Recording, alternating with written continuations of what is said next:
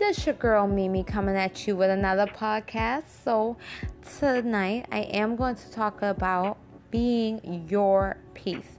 Now we've seen all the memes and we see where it says, "Oh, be her peace because this is going on," or "Be his peace because he got this going on." But in all actuality, we need to be our own peace. See, we as humans sometimes rely on other people to give us the happiness and give us the peace of mind that we're searching for within ourselves. But we have to realize that in order for us to find peace within ourselves, we have to create that peace.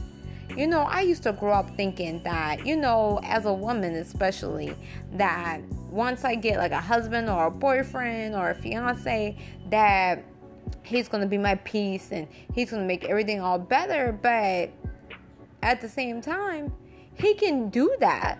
And people have done that for other people. But unless you find that peace within yourself, you will never be happy and you will never be satisfied and you will never feel fulfilled. So, what I always tell people is if there's something that makes you feel like your peace is disrupted, get rid of it. It can be toxic friends, it can be toxic relationships, it can be toxic situations. You have to protect your peace.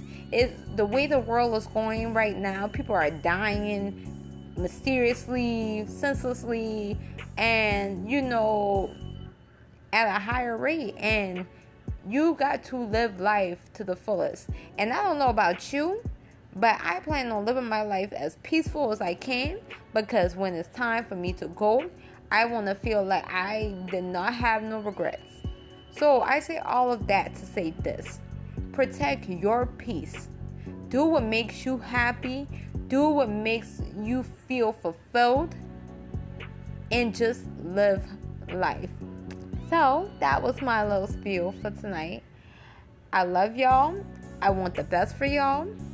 And like I always say, the best version of yourself is you. I'll see you guys later.